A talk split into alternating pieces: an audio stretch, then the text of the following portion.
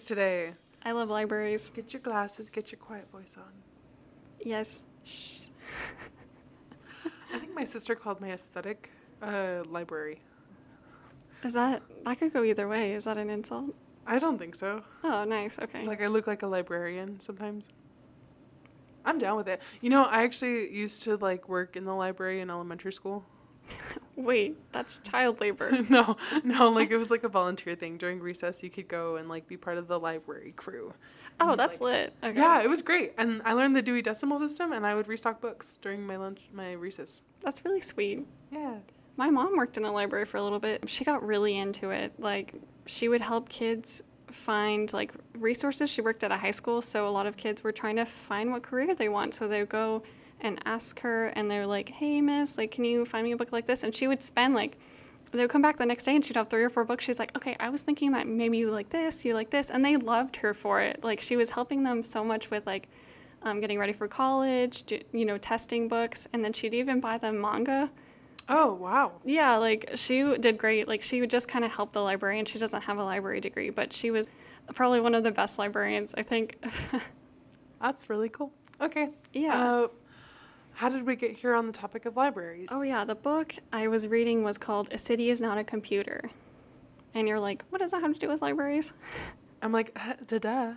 yeah. Um, so the book is actually a reference to another book by Christopher Alexander, and he. A city is a computer. Just kidding. he wrote it in 1965, so not quite. Um, the book was called "A City Is Not a Tree," and so in his book he was explaining.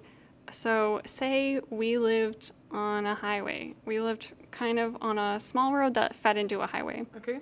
And then on this highway, at the end of the highway, is the central town. So where, where you have a hospital and like your grocery store and everything you need is down the highway. But we live f- separated from it. So it's like we have to get on the highway to go places. Okay. And so he was arguing that's not actually how you want to design cities. So if you look at Paris or like London, they have these like nodes and you want your city to be networked. Does am, am I losing you here? It's better with visuals, honestly. It. Yeah, I'm kind of imagining it like a like a. It could be a literal tree. So you're at like one end of the branch and you're trying to get to the star on top of a Christmas tree. You have to go up. It doesn't have to look like a literal tree, but So you don't want it to look like a tree from profile. You want it to look like a tree from the top down. Yeah. Uh, well, no, actually, you want it to be disassociated. So you want network. So you want Right. It's not a tree. A city is not a tree. a city is not a tree. It has trees, but it, it's not. It shouldn't look like a tree. So you should have everything you need in your neighborhood block, so you don't have to use the same road as I want everyone else to like congest everyone going, say, like downtown. So that would one I- theory would be like, so in Paris, if you're going to the store, you would go to the corner store. That was like on the first floor of your building, and you would have live on like the third or fourth floor or whatever of a walk up. Yeah, sounds super easy. Yeah, and then you're say there's a smaller hospital around and, and your school's nearby, so it's, it makes it more walkable and more accessible. So he's advocating for like a network design, I love that. That Yeah. sounds great. right? And so, in two, I think this book was written in uh, 2021. Shannon Mattern from A City Is Not a Computer is making a similar argument. She's like, we can't say that cities are going to be using like all this like all this like technology or like surveillance apps, video cameras, like using all these like algorithms or what what have you that like techosphere like bullshit words um, to try to make your city better. So a lot of cities, so take New York, um, they have a lot of surveillance cameras, and so you're like, oh, this is gonna solve everything. But you're like, how What is is. I'm like, what is everything that you're trying to solve with the surveillance camera? Say like crime, and then It's just evidence, though. tracking. Yeah, so you store massive amounts of data about your city and you're collecting it, but you can't actually do anything. Using technology or the way Americans view technology, which is like computers, and like storing and surveilling and like using kind of things that would be like a computer. So you're like, oh yeah, I'm gonna make things like Appify it or like, you know, just trying to make things connect to some kind of technology to make it more futuristic isn't actually worthwhile for cities. Okay. Because cities don't rely on, like, say you had this way to, like, like automate something. Elon Musk does this a lot. So say you have he wants to build something called a hyperloop and like it's it's a vacuum thing. You know at the bank when you could put something in that those vacuum tubes. Yeah, he Yeah. wanted to build one underground and he said it was going to be super fast and he was going to use like for? like say you were going from LA to like Seattle. I want to go from LA to Seattle in a vacuum tube. right? You Yeah. it, there's an allure, allure in that. It's Yeah, that there's sounds it sounds cool, right? And it uses this futuristic to- technology, and it uses a massive amounts of, like, say it drives itself, and it's like, you know, and he wants to do this, but really the thing he built in LA was like an underground tunnel for cars, which we've been making for years, if not decades. And so But it's different because he did it. uh, I don't like him. okay. Sorry. I have no opinion. I just thought it would be funny to. That's his reasoning. Yeah, and That's so I'm assuming. trying to use like technology to make a quote unquote futuristic city doesn't actually work because this technology doesn't work like that. Like I looked it up and you can't use an air brake, so you would have to use an extremely expensive um, electromagnetic brake for this little vacuum hyperloop tube. Yeah. Yeah, and so it's costs like like two like several more million dollars, maybe two million, three million more dollars just to break. And it Yeah. goes up to like I think seven hundred miles per hour, which is cool. I also feel like I was I was imagine with me pneumatic tube underground from LA to Seattle. That's a lot of land. You know what's on the Pacific coast? Pacific Ring of Fire. What does that have to do with this? Continental drift, tectonic plate movements.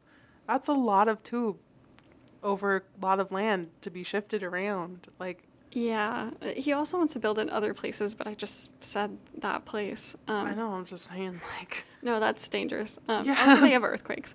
But um, so one of the things people critics of this, like you're trying to use this like great technology, but things pragmatically come up in the way. Say the tube broke down halfway through in the vacuum tube. How do you evacuate? You're underground. You're in a tube.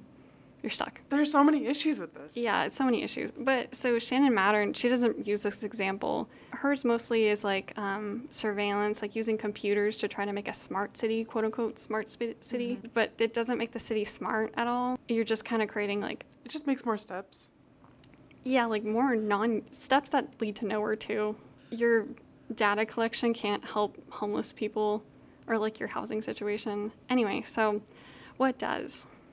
Yeah. Libraries. Yes. Okay. I, wild guess because our theme is libraries. oh yeah, it's so funny because she talks about a lot about the structure of the city, and she's making these beautiful arguments about how, yeah, like you can't use like quote unquote smart technology to actually make your city more stable or reliable or and in any way like I think technology is inherently like unstable. the way we view technology. Technology though, the definition has gotten very specific, but it used to be like say a coat that you Yeah, could wear during the winter. technology. That's technology. Yeah. Yeah, and Very so stable technology. right. But digital. Oh, those coats that um heat themselves. They're basically like electric blankets, and you're oh, I want one. yeah. I feel like, but those can overheat. Like they can break. Anyway, I digress. So, Shannon Mattern is making argument that so she was saying, what is the heart of the city? It's not the government. It's not the courthouse. It's not like the infrastructure. Like, what would you consider the heart of the city? And she was like, libraries. Libraries actually do a lot for the city. I have not really thought about that much before, but especially as of late, yeah, I could I can see that. right? Because they provide a lot more programs. So as programs get shut down, um, funding decreases in other places. Libraries pick up a lot of slack that other things can't. So they'll do like uh, technology literacy for el- the elderly. They'll do a lot of homeless support because um, homeless people will go to pu- public libraries to connect, chart their phone. They'll seek shelter from the weather. There's just like a lot of support. Like I joined my library here. You can have like a New York Times subscription. They have a code for that. I'm learning Spanish. They have a language learning program online. That's and cool. so they do a lot of stuff. They yeah, provide I a helped uh, facilitate a creative coding club at the library yeah. last year, and then It's been cool. Yeah, it's a cool library. Yeah, they do a lot of things, and we live kind of in a small town, so like bigger libraries, like the Central Library in like a bigger city, they would do a lot more programs, and they do a, lot to help people. They'll do like help people set up internet, a lot of outreach and a lot of education for the community. And mm-hmm. sometimes they'll even buy like 3D printers and make like a little thinkery. Yeah, Fab Labs and things like that. Yeah, exactly. So they actually provide a lot of community support where you're Oh, not there's a knitting circle at our library, and there's also like HVAC classes, like if you want to get into like AC repair.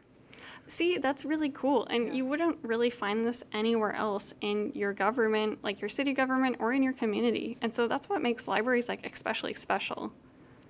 There's kind of like this magical feeling when I think about libraries.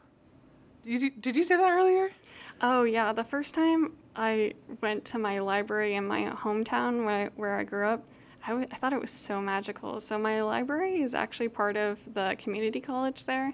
And so, it's a pretty big library. It has computers. And as soon as I walked in, I went up the stairs and I was like, oh my God, all this stuff is just like, yeah, it was nice to be somewhere where you don't have to buy anything. Like, Yeah.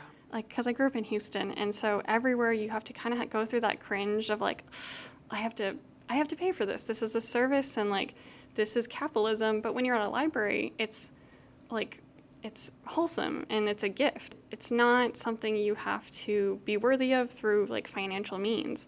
So it really is a gift to the community. And so being there, I'm like, oh my God, there's all these books I could read and I could check out and like computers and like people there are so nice and like it's awesome. And there's even like beanbag chairs you can read. There's just like so many services for you and people try to provide things for you, you know, to for your like wellness. Yeah. That's, So- yeah. Yeah, I really liked being there. I see the magic of it. Now that you've said that, and I started thinking about it, I was like, yeah, mag- magicals are really library, you know? And I felt that sentence going wrong, and I just went with it. but um, yeah, like I, I had a really good experience with libraries growing up, too. Um, because I I loved the library. I as a kid they had like a summer reading program and you could read a certain amount of books in the summer and they would give you prizes and there was like small prizes along the way and then there was like a larger prize at the end of the reading challenge and or reading program. And you'd get like baseball tickets to like the the baseball game and that's my mom would like encourage us all so that we could all go to the baseball game as a family. And like she would just have to buy tickets. I have five siblings so there were six of us growing up and so that was like major help to my mom. If not we wouldn't have been able to go to things like that Right? Yeah, they have so many cool things. And, um, you know, not obviously not every library can do as much heavy lifting, but a lot of them do. And, like, it's uh, amazing that we have libraries in the first place. Because uh, I was reading this thing online that's just like, if you tried to, if we didn't have libraries in, until 2020 or like 2023, people would have been like, the government would have been like, what, you want to spend money for free books? And, like, no, that's stupid. But, you know, like trying to well okay convince people so, nowadays. Uh, I don't know about like all libraries, but uh, the community college I went to, and at, at this university too, like they have decreased the amount of books that they actually have in the library. Like there's a whole floor of the library here at school at the school that has no books on it. Yeah, no, libraries have shifted focus in the past decade because of these, like, um, you know, 3D printing and like other services offering. Oh, actually, yeah, there's two whole floors that have no books. Exactly. Well, uh, they, I'm, they still have the books. So no, they don't have books anymore. And you can no, but you can go online. I even I No, got a Anna. book from. the book online is not a book in No. my hand. Oh no, sorry. I um I, I requested a book that wasn't in our library, and Oh. uh, they got they found a library uh, in a couple towns away, and they were able to share it with me, and so I, was, I got a loan from of this book through the library, and so I went to the front desk and they gave it to me. So they're Oh wow. yeah, they're still able to like negotiate with other libraries. It's awesome. Yeah, no, and they have archives. I was being, I was exaggerating. Oh yeah, at the I university. the. No, at the university I was at, there was um so the main public library, the main library on campus didn't have a lot of books either. But then you would go into these rooms in different floors, and they would be they would call it they were called the stacks, and like they were full of books, and it was a creepy room because there was no windows and it was like so much metal and I was like I feel like I could get locked in here. So a lot of the libraries, yeah, they'll have the books but they'll just kind of store them in different places. One of the things I really like about um, this library I used to go to was they would have a seed bank, and so you could get um, seeds for your garden, or I just kept them on pots on my patio, but I was able to grow um, a lot. Like you can grow celery and like carrots. I'm growing broccoli from that, Mm-hmm. and I you thought said that was- peanuts. Oh yeah, Yeah. peanuts. I grew peanuts. Um, What? it froze, so I don't know if I Ah. actually grew them, but it, it died. But yeah, I you can get a lot of stuff from the library, and like you know, when people are like, "Oh, gardening's expensive," that actually helped a lot. And like, That does cut down on a lot of cost. right? And not that seed seeds costs. Seeds are like the least expensive part of it. Yeah, but if you had a yard or something, also when people are moving, they'll like um, especially apartments, they'll get rid of bags of soil. I've gotten some from people moving before, so. wow. Yeah, if you Actually, I had to get rid of. I was growing a poblano on my patio, and I moved, and I couldn't fit the, the pot with the plant and the and the moving, Oh. and I lost it. I don't know where it went. Oh, dang. Yeah, but yeah, if our if our library had a seed bank, that would be a great opportunity to like uh, when you also it, it feeds itself too. So I got seeds from something. So when I get more seeds from my plant, like my broccoli, to the library. yeah, I could return love them to the library. I mean, that would help me out because I got a ton of basil seeds. I have no idea what to do with. Yeah, you could put them in the library and then you could get something else. So it's like a it's a beautiful gift you can give each other, you know, in in the library. So yeah, that's why I think it's a it's an amazing place eh, that just offers a lot of like it's just like a wholesome resource they can use. Yeah, I think we just learned something too about how we're both plant people. Oh yeah. That's a joke because I knew that. if you go to Anna's apartment, not that I recommend that anybody listening do that, except for Eric. You can come in, Eric. if you walk up the stairs, there's literally a plant on every step. Yeah, I don't have a patio on in my new apartment, so I just put them up all the staircase and then I like it though. Everyone else seems to like it too in That's my really cool. my I little really like it. neighborhood. It reminds me of this novela that I watched, uh, this Colombian novela, and like they just had tons of plants in it. It's just part of the culture. Like they just have plants everywhere. I love that. Yeah. What was it called? Uh, nuevo rico, nuevo pobre. Oh, interesting. Yeah. New rich, new poor. Yeah, Ooh. it's on Netflix. Oh, cool. I need to check It's- it out. It was in. It was very dramatic. Oh, that reminds me. Uh, so I joined my library, and so I did two things. I joined Libby, that app. Um, Thank you for telling me about that, by the way. If you guys don't have Libby and you do have a library card, download this app. It's amazing.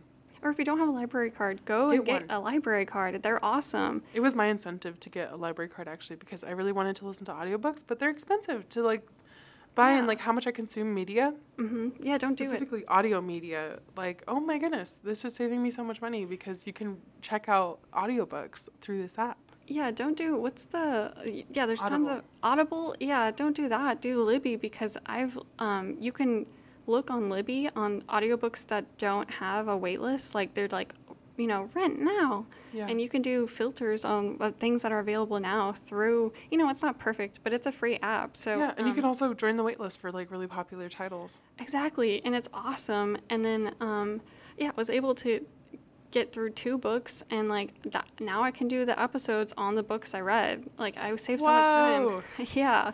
So, um, not that this is an advertisement for Libby, but it's a great resource to have, and it puts more, you know, power back to you, which is knowledge and you know saved resources on your part. Like it would just use your data and I guess internet. Yeah. That is the downside of it I've noticed is that you can't really download.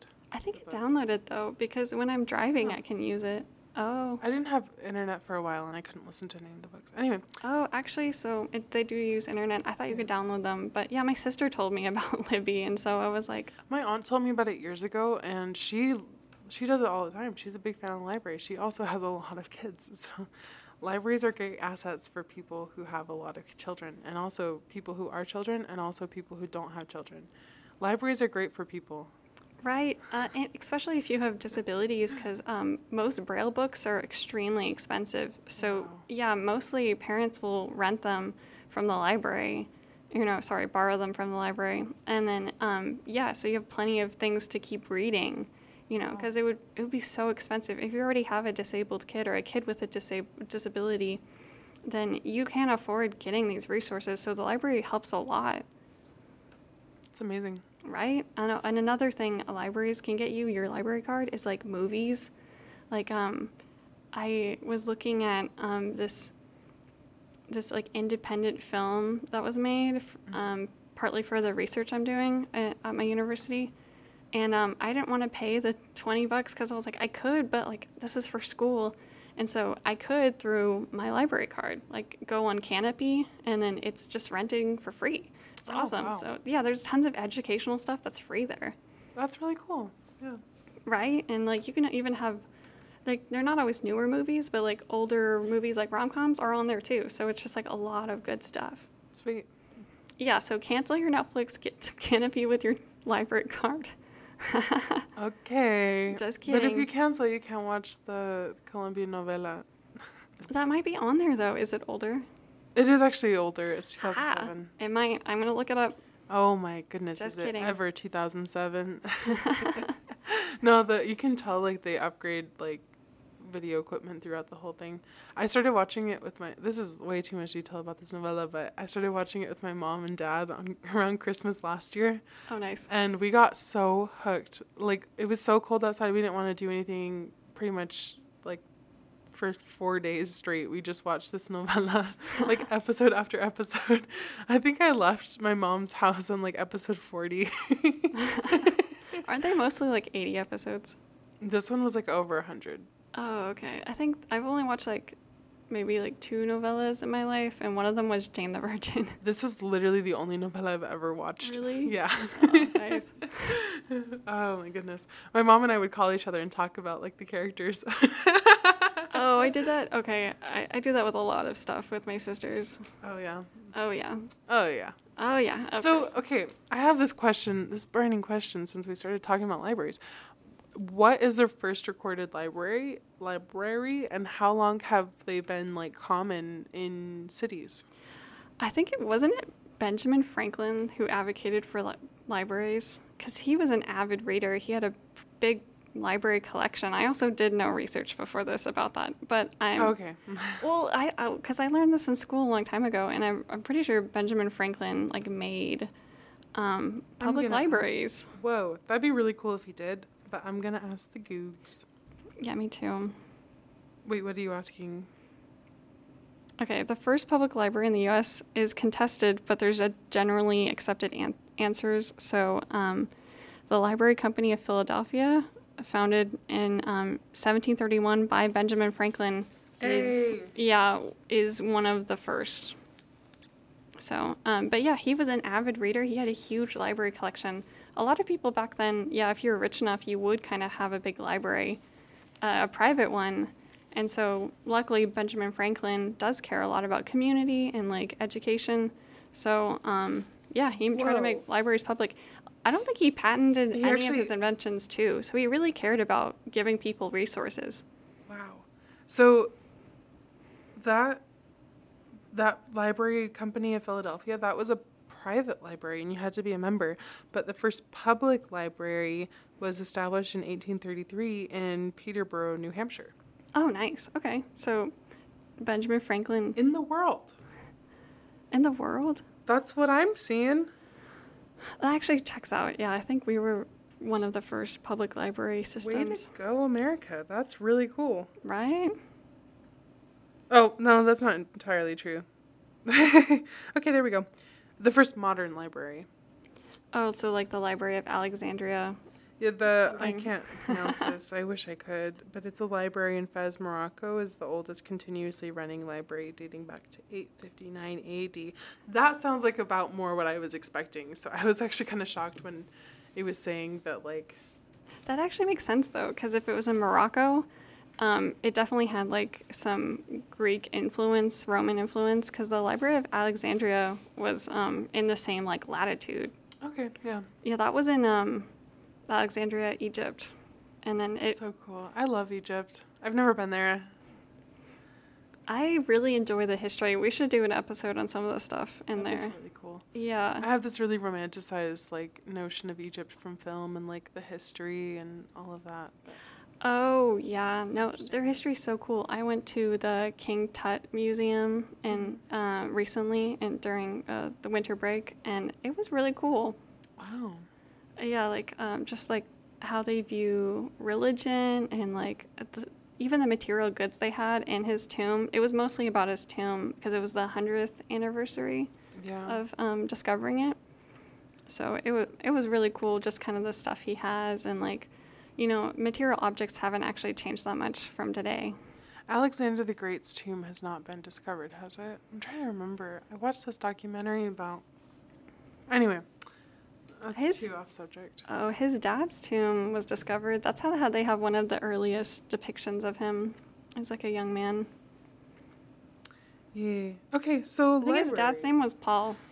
Paul. Paul. I wait, don't don't call me. we might have to cut that out. Anyway, so anything else you got about libraries?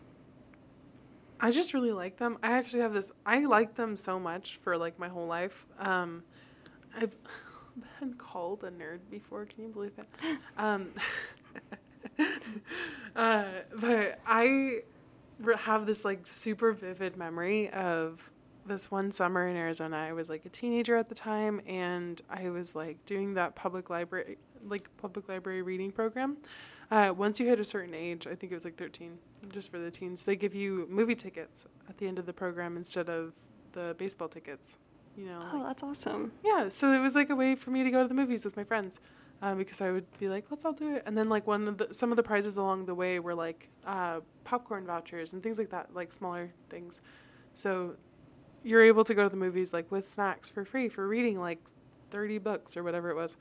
And I was an avid reader from like a very young age. And so um my mom was out of town and I really wanted to go hang out with my friends, so we decided to go meet at the library. And so I was walking, and it was like 115 degrees outside, and my shoes started melting to the sidewalk. And I walked to the library, and then we hung out there for like a long time. And then that was the first time that anyone ever hit on me in my entire life oh my god. at the library. Um, and there was like I think it was like part of like the community center too, like was right next to the library. So like we had walked across and we were renting this like uh it was a Wii at you know, like one of the old ones. Oh no, I have one of the the, fir- old ones. one of the first ones, yeah. Oh yeah. Um, you could like check them out, and so like we went and we like were plugging it into the TV. We are getting ready to like play video games, and this guy came up and he was like, "Oh, let me help you with that." And I was like, "I know, I know how this works." like I was so offended, and then he was like, he got mad because I like was so like I was so like Obtuse. obtuse. Yeah, I had no idea what was going on. Was like the strangers coming up to me, insulting me, thinking that I can't plug in a gaming system. okay, that's how you know he doesn't know how he doesn't have any game. Like he could have been nice about it, right? he was nice about it. Oh, okay. I was good. just like, but he was like trying to help me when I was already ta doing it for myself, and I was like, "What are you doing, bro? Like, post up." no. Anyway, um, and then we were walking back, and we got cupcakes, or no, it was cookies. We got cookies, um, because her mom worked at the grocery store that was like on the way back to my house. Oh, that's cool. Yeah, I memory. couldn't walk anywhere in my Just- hometown. remember how hot it was. Oh, it wasn't like the most walkable. Like there was sidewalks, but it um I don't even I think we walked through the desert at some point. Oh That's like the benefit of the desert though. Like a lot of my childhood stories involve like we walked through the desert and then you know going to my friend's house and then we walked through the desert and it was a shortcut.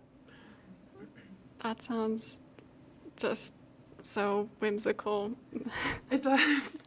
Sorry, I was like post-apocalyptic whimsical, and I was like same thing. Like, Not really because it was like small patches of desert. oh, okay. like runoff land and stuff like that. It's just like you know how like nature here.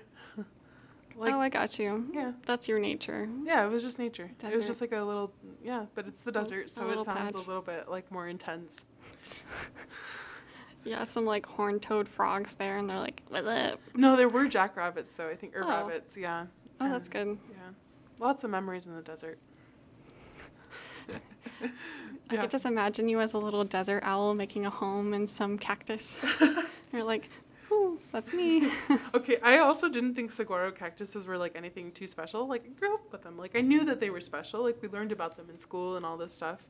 Um, but I was just like, well, yeah. what? Yeah, I've never really even seen one. Maybe once when I drove through that area, but They were all over the place. They were in my neighborhood. They were everywhere. wait, so can you explain why they're special? Like, are they just like a They only grow in that region, Oh, that's cool. like in the in the world, and then they grow. Um, it takes I think five to ten years for them to grow an arm. Like they grow straight up, round, and then when they grow an arm, that's indicative of age. And so the more arms they have, the older they are. oh, that's cool. Yeah. Can the arms fall off and make a new like cactus? I'm sure they can. I don't know Oh. that they do often. Okay, that's good to know. I just, yeah, I don't know much about them actually. Because, yeah, I, I didn't grow up in Arizona, so. Oh yeah. And then I mean, like I'm probably I, I need to do some research before I'm like super confident about all my facts because you know it's been a, a minute. Well, there's like Texas for a while. multiple ways of knowing too. Like, your lived experience is also valuable.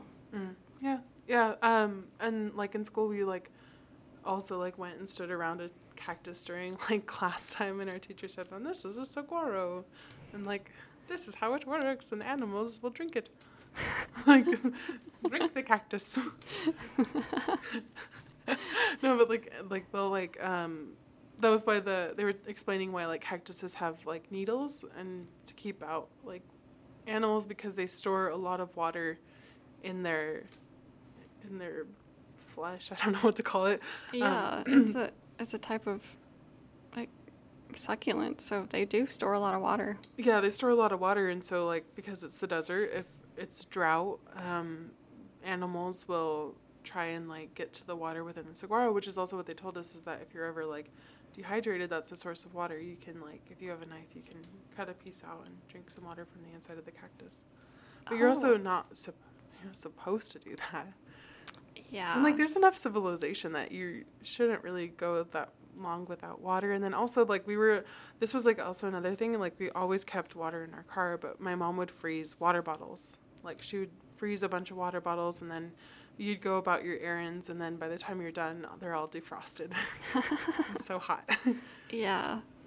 Yeah. Oh yeah. My mom would do that too. She would always have like a container and she wouldn't put a top on it. It would just be like a huge cup.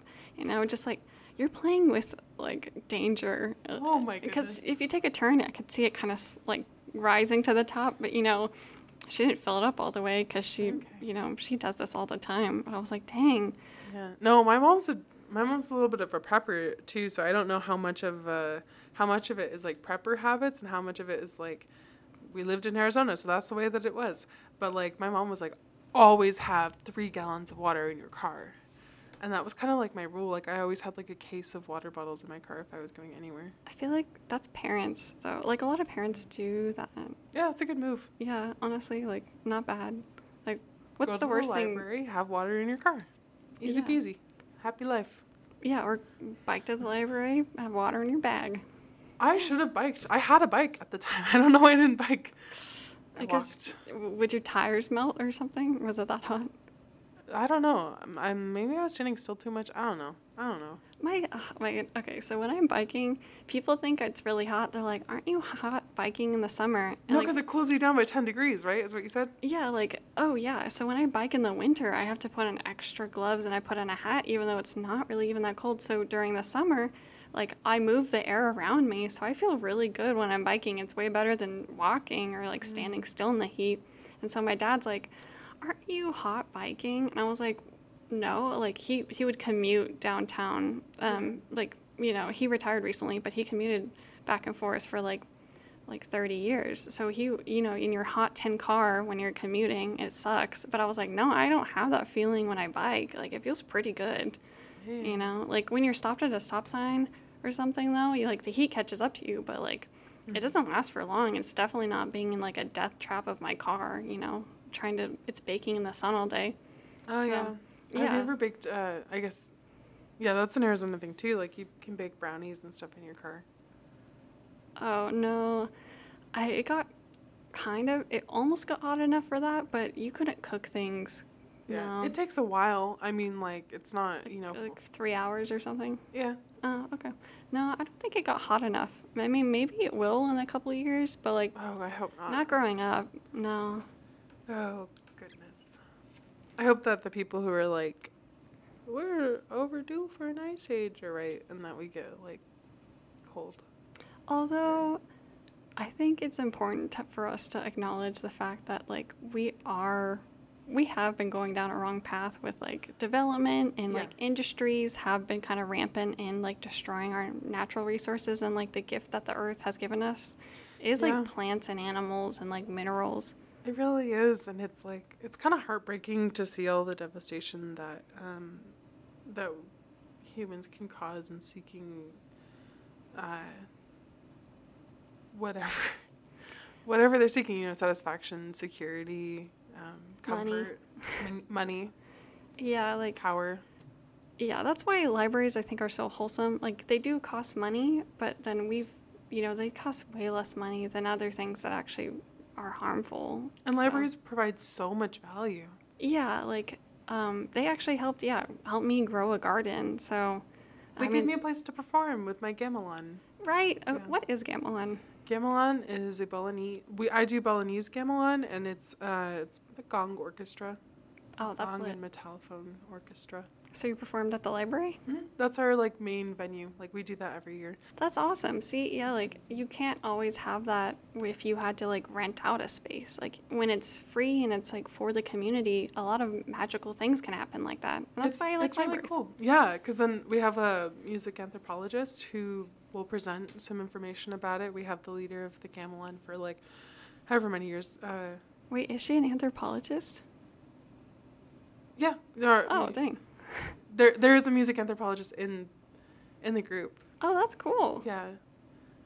She's pretty cool. Yeah.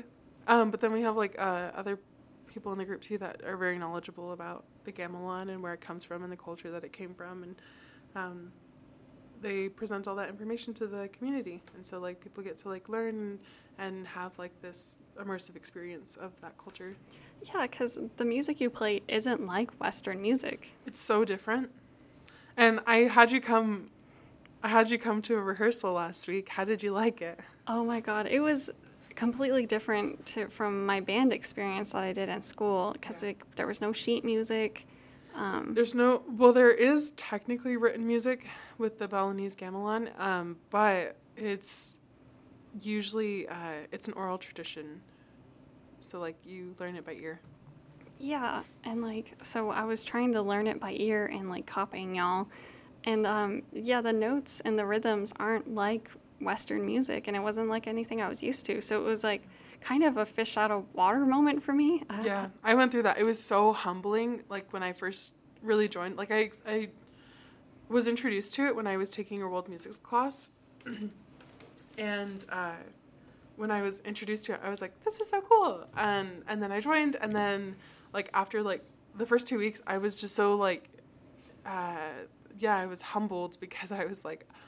This is so hard, and I was a percussionist. Like, I, I did percussion in college. Like, I actually like got scholarships and paid for my education through music scholarships, and I was like, you know, I won a piano competition twice, and I was like, why can't I hit these?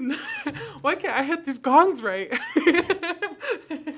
Oh, no, Oh, it's yeah. just like the the structure is different. Like the musical structure itself is different. yeah, and so I was like telling myself my qualifications, like, you can do this. No, but it, it got easier, and you figure it, like you learn it, and it's just really it's so cool because it's modern too. Like it sounds like this thing that's like this tradition. Like when I looked at it, I I had these assumptions that it was going to be like this traditional like uh, way of music. It's been around for thousands of years, you know, like all this stuff. No, they developed this in the 1950s. It's as new as jazz. You know, like it's newer than jazz. Like yeah, that's awesome. it's so different, so different. Very cool. Yeah, that was very humbling for sure. And I got kind of frustrated, but then people afterward came up to me and they're like, it's, mm, you know, it's not always going to be this hard. The first one is harder, and you'll just like Yeah, learn. because you learn the you learn the structure, and then you're able to like learn a lot quickly. Uh, you're able to learn quicker uh, the next songs that you learn. Yeah, and like what you're realizing is like this frustration is kind of like you um, learning it with like subconsciously a little bit because they're like, come back next week and you'll realize how much you remember. Because I was like, I don't remember anything. Like they would show me the melody and and 10 seconds later I forgot it. yeah. Oh my gosh, that happened to me when I like started. That happened all the time. Yeah, and so I felt dumb, but um, apparently that's just like how it works. You know, your exactly brain is learning. works. Yep. It just takes a little time. And it's so rare. I feel like once you become an adult that you're introduced to things that are so just completely different because you like get used to the world that you live in. Yeah, I did. I, I felt too comfortable. I was like, after Gamelan, I was like, oh, like, I, yeah. It, I try to, I think I learned stuff every day, but like, that's been a long time since I had d- done through something that made me so out of my comfort zone. Yeah. And it's, yeah, yeah, because a lot of the time we're building knowledge upon things that we already know. Or like, the we come from like a culture that gives us a basis for understanding, you know? And then we learn things that are important in our culture. And like we can expand all this knowledge, but your your core structure is the same. Exactly, and that's why we need libraries because we need a basis of exploration. You know, of you know people teaching you new things and like getting you out of your comfort zone and finding a community. So Yeah, thank You you, know? so much for bringing us back to libraries, and thank you for presenting us with this information this uh, this episode. Oh, thank you. Yeah, no, I couldn't have done it without your awesome storytelling and feedback. So, Cool, Swad. I hope you guys enjoyed the summer of my summer of my childhood. I hope you enjoyed the stories from my childhood. and enjoyed, enjoyed this episode about libraries, and thank you so much for listening in. Okay, bye. bye.